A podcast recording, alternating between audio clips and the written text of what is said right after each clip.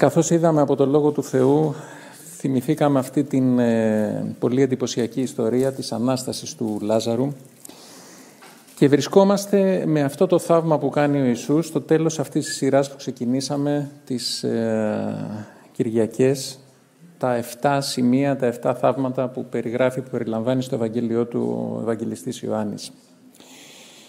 Στην ουσία αυτό το θαύμα είναι η κλιμάκωση το αποκορύφωμα όλων όσων έχει ε, περιγράψει μέχρι τώρα ο Ιωάννης. Θυμίζω ότι μας έφερε μπροστά μας τον Ιησού να κάνει το νερό κρασί σε ένα γάμο, να θεραπεύει ανθρώπους, παράλυτον, να τον στηρίζει σε τυφλό, να δίνει το φως, να δίνει τροφή σε χιλιάδες ανθρώπους, να περπατάει πάνω στα κύματα και να ησυχάζει τις δυνάμεις της φύσης.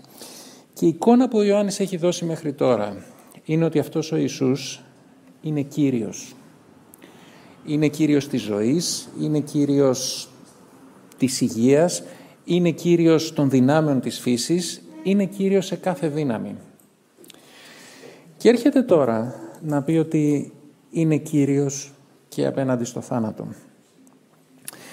Θα ήθελα αυτή τη μεγάλη ιστορία, καθώς δεν θα τη δούμε στις λεπτομέρειές της, να τη δούμε κάνοντας τρεις τάσεις, να, κάνουμε, να έχουμε τρεις ματιές. Η πρώτη θα είναι το πλαίσιο μέσα στο οποίο τοποθετεί ο ίδιος ο Ιησούς, ο Ευαγγελιστής Ιωάννης, ξέροντας τον Ιησού αυτή την ιστορία. Το δεύτερο είναι το πόσο ο Ιησούς πλησιάζει τις πονεμένες αδελφές του Λάζαρου, τη Μάρθα και τη Μαρία, και το μεγάλο γιατί που έχουν στο στόμα τους. Και το τρίτο είναι το έβδομο σημείο. Η Ανάσταση του Λαζάρου και που αυτή δείχνει. Δεν ξέρω αν παρατηρήσατε στην ιστορία, καθώς ε, ξεκίνησε η Ελίνα να, την, ε, να τη διαβάζει, ένα περίεργο σημείο το οποίο υπάρχει στην αρχή της ιστορίας, από τα εδάφια 4 έως και 6, από το 3. Στέλνουν, λέει λοιπόν, οι αδελφές του Λάζαρου στον Κύριο και του λένε «Κύριε, αυτός τον οποίον αγαπάς είναι άρρωστος». Εδάφιο 4. Το ακούει ο Ιησούς και λέει «Αυτή η ασθένεια δεν είναι για θάνατο, αλλά για τη δόξα του Θεού, για να δοξαστεί ο Υιός του Θεού μέσω αυτής». Παραλείπω το 4 και πηγαίνω στο 6. Καθώς λοιπόν άκουσε ότι ασθενεί, έμεινε δύο μέρες παραπάνω στον τόπο που ήταν. Σας φαίνεται λογικό; Στέλνουν οι αγαπημένοι του, γιατί φαίνεται ότι ο Χριστός με την οικογένεια αυτή, με τα τρία αυτά αδέλφια, τη Μάρθα, τη Μαρία και τον Λάζαρο, συνδεόταν πολύ. Είχε μια ιδιαίτερη σχέση. Στέλνουν λοιπόν οι δύο αδελφές και τη λένε στον, ε, στο, στον Ιησού, αυτός που αγαπάς πεθαίνει. Και ο Ιησούς όταν τα ακούει, λέει, οκ, δεν είναι για θάνατο αυτή η αρρώστια, αλλά για τη δόξα του Θεού, ας κάτσουμε δύο μέρες ακόμα.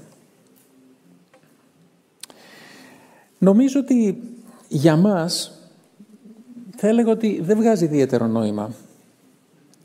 Πώς σκέφτονται αυτοί που ακούν αυτή την ιστορία και πώς σκεφτόμαστε εμείς που, τη, που την παρακολουθούμε και τι θα κάναμε. Σκεφτείτε ότι έρχεται κάποιος και μας λέει ότι κάποιος που αγαπούμε πεθαίνει και σε χρειάζεται.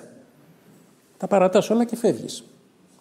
Ακόμα και αν δεν, αν δεν φύγεις για εκείνον, αν δεν μπορείς να κάνεις κάτι, θα φύγεις για να είσαι κοντά του.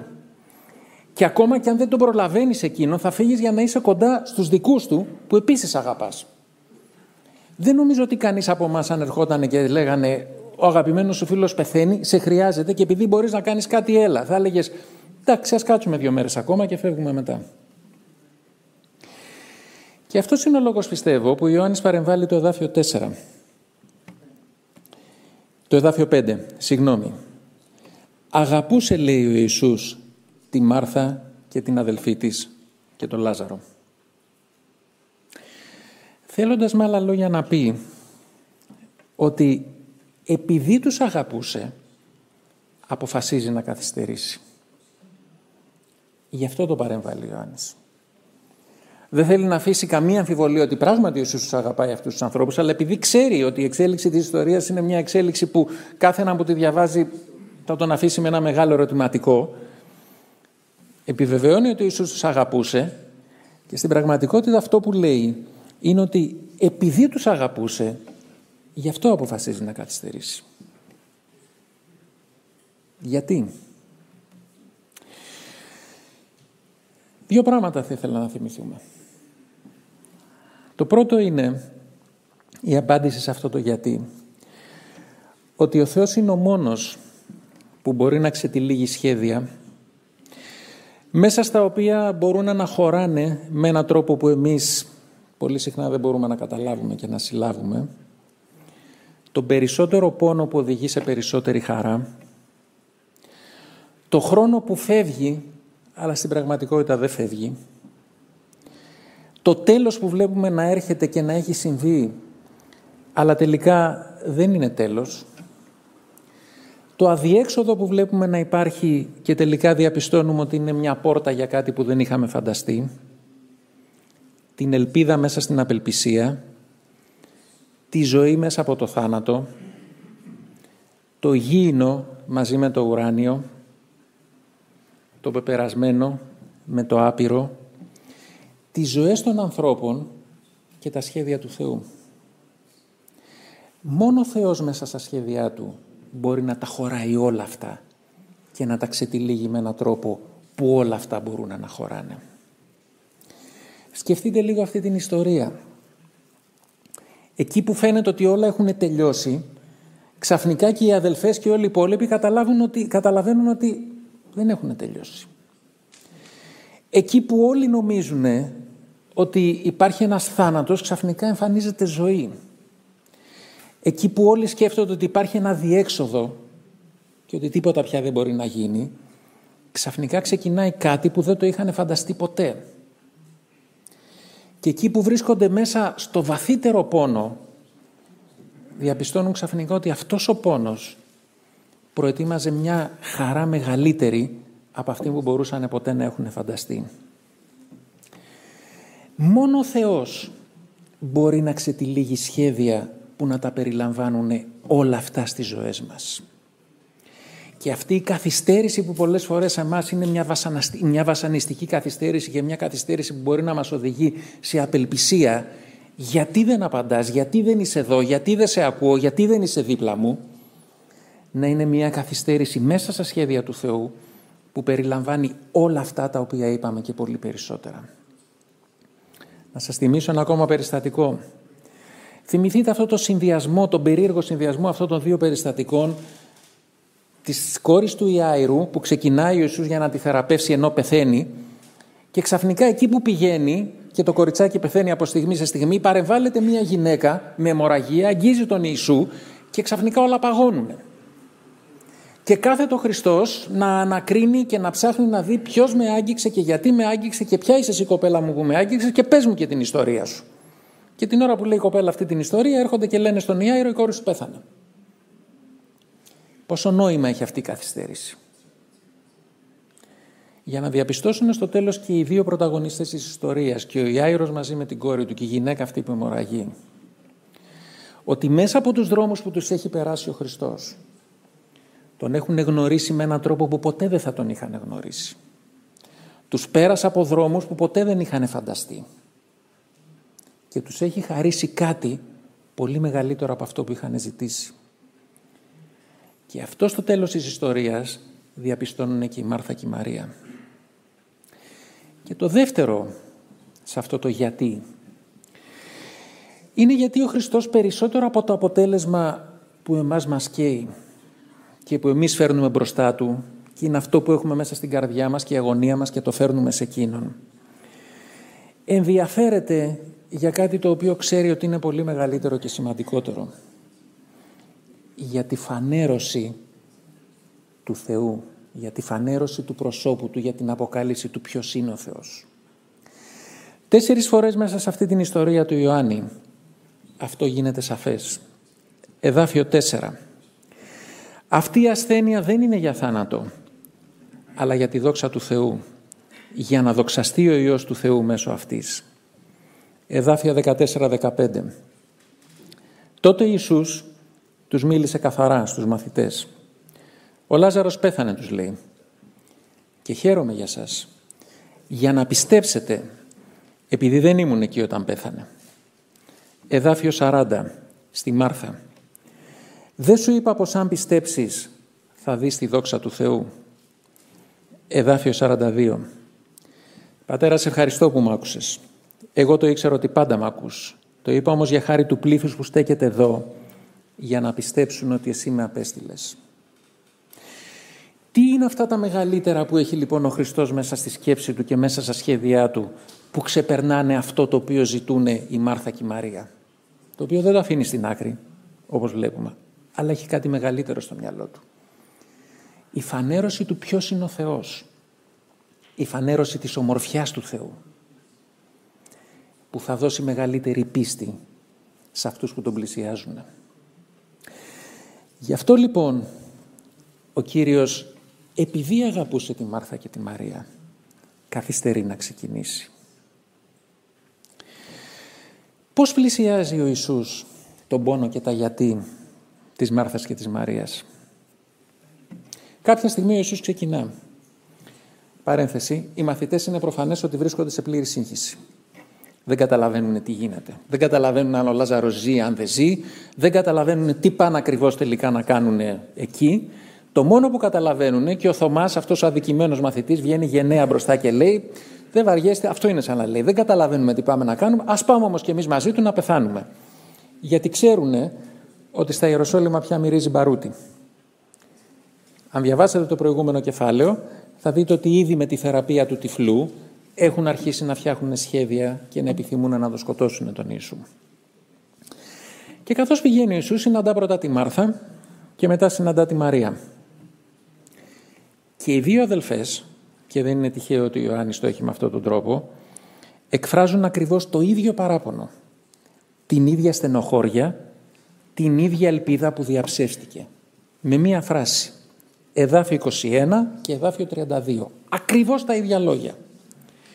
Κύριε, αν ήσουν εδώ, ο αδελφός μου δεν θα είχε πεθάνει. Και οι δύο. Και η Μάρθα και η Μαρία. Και σκέφτομαι ότι ίσως είναι αυτό το οποίο βγαίνει με τον ίδιο τρόπο ακριβώς από το στόμα τους, γιατί είναι αυτό που όλες αυτές τις μέρες τις έχει στοιχειώσει. Γιατί ο Κύριος δεν ήρθε; Γιατί δεν είναι εδώ; Γιατί δεν είναι δίπλα ενώ θα μπορούσε. Γιατί δεν κάνει κάτι έστω από μακριά. Και αυτό έχει από τη μια μέσα του τη βεβαιότητα ότι ο Χριστός μπορεί να κάνει κάτι και να ανατρέψει την τραγική κατάληψη. Και από την άλλη ένα μεγάλο ερωτηματικό. Εφόσον μπορεί, γιατί δεν ήρθε; Γιατί δεν έκανε τελικά κάτι; Λίγο μετά, στην πραγματικότητα και οι υπόλοιποι που παρακολουθούν αυτή την ιστορία, παρόμοιο ερώτημα θέτουν και λένε έδωσε φως στον τυφλό, δεν θα μπορούσε να αποτρέψει το θάνατο του φίλου του. Καθώς διαβάζουμε την ιστορία, το πρώτο που παρατηρούμε είναι αυτό ακριβώς το ίδιο ερώτημα. Το δεύτερο που παρατηρούμε είναι ότι ο Χριστός το ίδιο ερώτημα το χειρίζεται με τελείως διαφορετικό τρόπο όταν μιλάει με τη Μάρθα και όταν μιλάει με τη Μαρία. Με τη Μάρθα ο Χριστός επιχειρηματολογεί. Μπαίνει σε μια συζήτηση η οποία καταλήγει μια βαθιά θεολογική συζήτηση. Με τη Μαρία ο Χριστός αγκαλιάζει τη θλίψη της. Μπαίνει μέσα στη θλίψη της. Χωρίς να πει τίποτα από αυτά που έχει πει προηγουμένως στη Μάρθα. Και αν θέλετε να το δούμε λίγο περισσότερο, με τη Μάρθα ο Χριστός στη συζήτηση που κάνει της αποκαλύπτει ποια είναι η πραγματική ουσία της Ανάστασης. Ποια είναι η πραγματική ουσία της ζωής, ποια είναι η ζωή και της λέει ότι ο ίδιος είναι και η Ανάσταση και η ζωή. Ας προσέξουμε εδώ. Δεν της λέει εγώ έχω δύναμη να αναστήσω τον αδελφό σου και να του δώσω ζωή. Της λέει εγώ είμαι η Ανάσταση και η ζωή. Θα πει κανείς δεν είναι το ίδιο. Δεν είναι το ίδιο. Όταν ο Ιωάννης γράφει την πρώτη του επιστολή ξεκινάει αυτό το εντυπωσιακό πρώτο κεφάλαιο και αρχίζει να λέει «Ήτανε το φως που ήρθε στον κόσμο και το είδαμε, είμαστε μάρτυρες, το αγγίξαμε, το ψηλαφίσαμε, το πιάσαμε, το ζήσαμε και αυτός ήταν η αιώνια ζωή. Και στην ουσία εκείνο που έρχεται ο Ιωάννης να πει είναι ότι αυτός που έρχεται στον κόσμο και είναι η αιώνια ζωή δεν είναι μια αιώνια ζωή όπως την καταλαβαίνουμε εμείς με ένα χρονικό προσδιορισμό ατελείωτη ζωή θα υπάρχει σε μια αιωνιότητα δεν θα πεθαίνει κανείς αλλά ότι αυτή η αιώνια ζωή έχει πρόσωπο έχει περιεχόμενο προσώπο, έχει χαρακτηριστικά και αυτό είναι αυτό που λέει ο Ιησούς στη Μάρθα. Στη Μάρθα. Εγώ είμαι η ζωή. Και αυτό σημαίνει ένα πρόσωπο, σημαίνει γνωριμία αυτής της ζωής με σχέση. Και όχι απλώς μια ζωή η οποία είναι ζωή που αναπνέω ή μια αιώνια ζωή που θα συνεχίσω να αναπνέω χωρίς να πεθαίνω. Αλλά είναι μια αποκάλυψη ενός προσώπου που καλεί σε σχέση. Με τη Μάρθα η απάντηση στο παράπονο «Αν ήσουν εδώ Κύριε» είναι μια απάντηση του Ιησού που απαντάει ως Κύριος της ζωής και του θανάτου με δύναμη που κανείς δεν μπορεί να τη σταματήσει. Με μία λέξη απαντάει ως Θεός. Και με τη Μαρία διαβάζω το εδάφιο 33. Και καθώς ο Ιησούς την είδε να κλαίει και τους Ιουδαίους που είχαν έρθει μαζί της να κλαίνε κι αυτοί, στέναξε μέσα στην ψυχή του και ταράχτηκε. Και λίγο μετά η μοναδική αναφορά που υπάρχει στην Καινή Διαθήκη για τα δάκρυα του Ιησού. Με τη Μαρία ο Ιησούς είναι θλιμμένος, πονεμένος, πάσχει. Είναι μέσα στον πόνο αυτών που θρηνούν για έναν αγαπημένο, είναι μαζί με την ψυχή της Μαρίας με μία λέξη ως άνθρωπος. Δεν θέλω να μπούμε σε βαθιά θεολογία, αλλά θα ήθελα να κάνω δύο παρατηρήσεις. Δεν χρειάζεται να επιστρατεύσει κανείς βαθιά ψυχολογία για να καταλάβει ότι η ψυχοσύνθεση της Μάρθας και της Μαρίας είναι τελείως διαφορετική. Η Μάρθα φαίνεται να είναι ένας άνθρωπος εξαιρετικά δραστήριος, εξωστρεφής, από αυτούς που θέλουν να κρατάνε τα πράγματα στα χέρια τους, να τα οργανώνουν, από αυτούς που νιώθουν ότι ο κόσμος τους χρειάζεται για να στέκεται στα πόδια του. Αν δείτε και τις άλλες περιγραφές που υπάρχουν στα Ευαγγέλια για τη Μάρθα και τη Μαρία, αυτή είναι η εικόνα της. Η Μαρία είναι ένας άνθρωπος ευαίσθητος, συναισθηματικός, εύθραυστος, έτοιμος να χαθεί από την πραγματικότητα απορροφημένη από τα μεγάλα συναισθήματά της. Το ερώτημα που θέτουν και οι δύο, όπως είπαμε πριν, είναι ένα αγωνιώδες ερώτημα και έχει μέσα ένα γιατί και το θέτουν και οι δύο ακριβώς με τον ίδιο τρόπο. Αλλά ο τρόπος που απαντάει ο Χριστός, όπως είπαμε, είναι διαφορετικός. Γιατί; Γιατί είναι διαφορετικές η Μάρθα και η Μαρία. Όχι γιατί είναι διαφορετική η απάντηση. Η απάντηση είναι ίδια. Αλλά γιατί είναι διαφορετικές η Μάρθα και η Μαρία. Και γιατί ο Χριστός δεν δίνει απαντήσεις σε ερωτήματα, αλλά δίνει απαντήσεις σε ανθρώπους. Και γιατί για τον Χριστό ο κάθε ένας είναι διαφορετικός και δεν συγκεντρώνει ερωτήματα των διαφορετικών για να πει δώστε μου τα ερωτήματα να τα κατηγοριοποιήσω και να σας δώσω την απάντηση για κάθε ένα από αυτά. Αλλά πλησιάζει τον κάθε ένα με το ερώτημά του δίνοντας την απάντηση σε αυτόν με τον τρόπο που εκείνος ξέρει ότι αυτός που θέτει το ερώτημα έχει ανάγκη. Γιατί τον ενδιαφέρει ο καθένας από μας προσωπικά. Και αυτό ας το έχουμε υπόψη μας. Όλοι όσοι με οποιοδήποτε τρόπο στεκόμαστε δίπλα σε παρηγοριά κάποιου. Δεν έχει ανάγκη μόνο απαντήσεις. Μπορεί να έχει ανάγκη να του θυμίσουμε και απαντήσεις. Αλλά μπορεί να έχει ανάγκη αγκαλιά μπορεί να έχει ανάγκη δάκρυα, μπορεί να έχει ανάγκη, ανάγκη ένα άγγιγμα. Και το δεύτερο που θέλω να δούμε μέσα από αυτήν τη διαφορετικότητα των απαντήσεων είναι η ομορφιά του Χριστού. Ο Ιησούς δεν είναι ή το ένα ή το άλλο. Δεν είναι ή ο αδύναμος συναισθηματικός ευαίσθητος που στέκεται και αγκαλιάζει τη Μαρία ή ο δυνατός Χριστός που πηγαίνει στη Μάρθα και της λέει μη στενοχωριέσαι έχω δύναμη να τα αλλάξω όλα. Είναι και τα δύο. και είναι και τα δύο ταυτόχρονα. Είναι ο Θεός που είναι Κύριος του θανάτου, είναι ζωή και είναι Ανάσταση. Και είναι ο Θεός που γίνεται άνθρωπος και αγκαλιάζει τον πόνο δακρύζοντας μέσα στον πόνο. Γιατί ο Ιησούς δακρύζει; Γιατί δακρύζει αφού ξέρει. Ο Ιησούς είναι ο μόνος που ξέρει τι θα γίνει. Βάλτε τον εαυτό σας στη θέση του. Σκεφτείτε ότι πηγαίνετε και συναντάτε αυτές τις αδελφές που κλαίνε και ξέρετε ότι σε λίγη ώρα, σε λίγα λεπτά θα κάνετε ένα θαύμα και θα αναστήσετε τον αδελφό, του, τον αδελφό τους. Και συναντάτε τη Μαρία που έρχεται και κλαίει. Δεν θα της λέγατε «Μαρία μην κλαις, σου έχω έκπληξη, μην κλαις όλα θα αλλάξουν». Θα δεις τι έχει να γίνει. Δεν κάνει αυτό ο Χριστός. Ξέρει τι θα γίνει. Ξέρει τι θα κάνει. Αλλά δεν πηγαίνει να πεις στη Μαρία «Σταμάτα να κλαις παιδάκι μου, θα δεις τώρα τι έχει να γίνει, κάνε λίγο υπομονή». Γιατί; Γιατί ο Ιησούς καταλαβαίνει τι σημαίνει να είμαστε μέσα σε μία θέση που δεν ξέρουμε και δεν μπορούμε να δούμε το μετά. Και βρισκόμαστε μέσα σε ένα πόνο που ακόμα και όταν μας έχει πει ο Χριστός ότι εγώ είμαι η Ανάσταση και εγώ είμαι ζωή, πολλές φορές δεν φτάνει αυτό για να σταματήσει τα δάκρυα.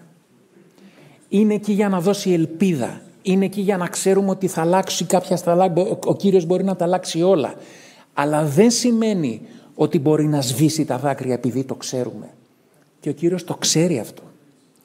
Και επειδή το ξέρει έρχεται και μας λέει μέσα στον πόνο μας τον ξέρω τον πόνο σου και τον αγκαλιάζω τον πόνο σου. Και είμαι ταυτόχρονα η απάντηση στον πόνο σου και η ελπίδα στον πόνο σου αλλά είμαι και αυτός που ξέρει τώρα τον πόνο σου και δεν έρχεται να σου πει έλα μωρέ ξέχασε τα όλα. Γιατί ξέρω τι σημαίνει να βρίσκεσαι αντιμέτωπος με το θάνατο, αντιμέτωπος με το χωρισμό, αντιμέτωπος με τον πόνο. Και είναι αυτός ο Κύριος που μέσα σε αυτή την ομορφιά του είναι ταυτόχρονα αυτός που λέει είμαι Κύριος και αυτός που έρχεται και αγκαλιάζει και δεν στέκεται απόμακρα Κύριος.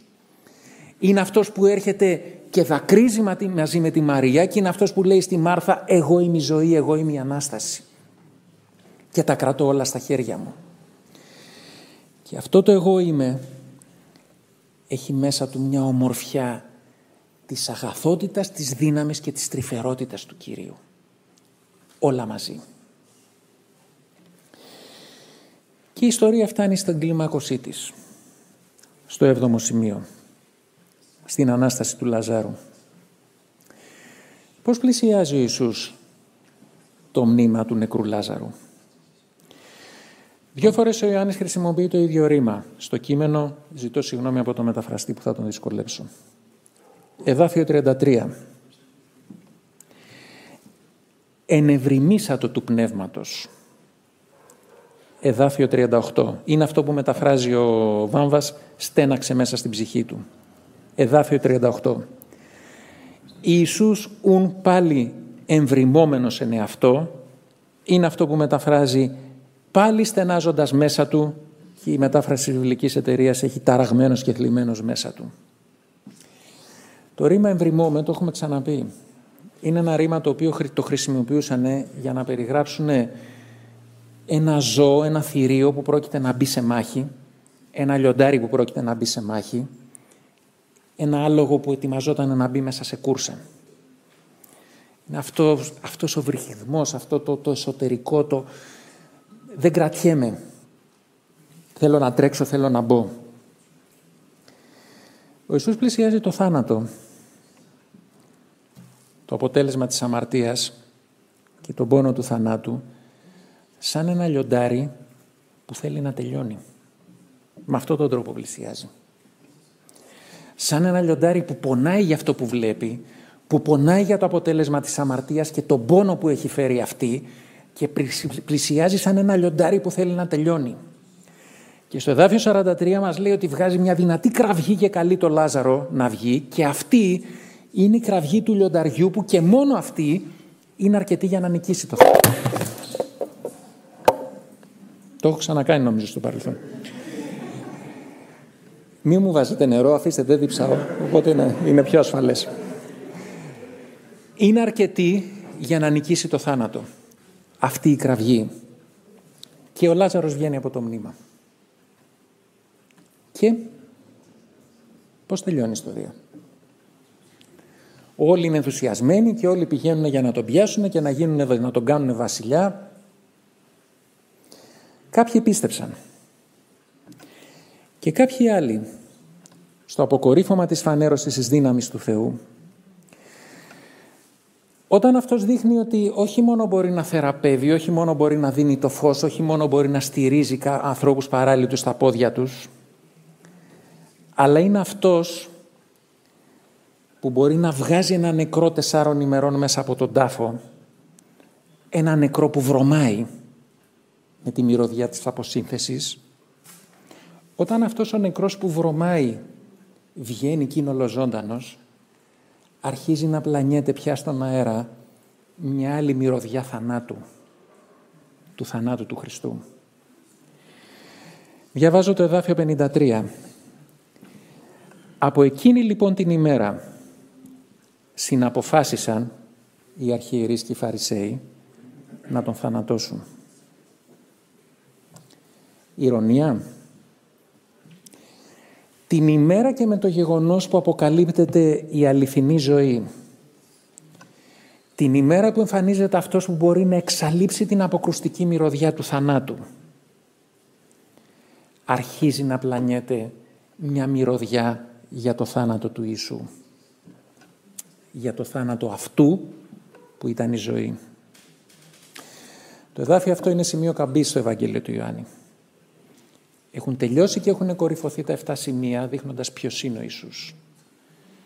Τα υπόλοιπα κεφάλαια είναι τα κεφάλαια ενός δρόμου που οδηγεί στο σταυρικό του θάνατο. Και είναι αυτός ο θάνατος αυτού στον οποίο όλα τα σημεία του Ιωάννη έδειχναν. Ο δυνατός που παραδίδεται μέσα στην αδυναμία του. Και ο Ιησούς το ξέρει. Ξέρει ότι καθώς πλησιάζει στο μνήμα σαν το λιοντάρι που είναι έτοιμο να βγάλει κραυγή, σε λίγες μέρες θα αντιμετωπίσει ο ίδιος το θάνατο σαν ένα αρνί που παραδίνεται για να το σφάξουν. Δεν θα είναι λιοντάρι. Θα είναι ένα αρνί που παραδίνεται για να το σφάξουν. Ξέρει ότι ο μόνος τρόπος για να βγει πραγματικά ο Λάζαρος και ο κάθε Λάζαρος, εμείς, από τον τάφο, είναι να μπει ο ίδιος μέσα στον τάφο. Γιατί ο Λάζαρος μετά από κάμποσα χρόνια ξαναπέθανε όπως καθένας από μας.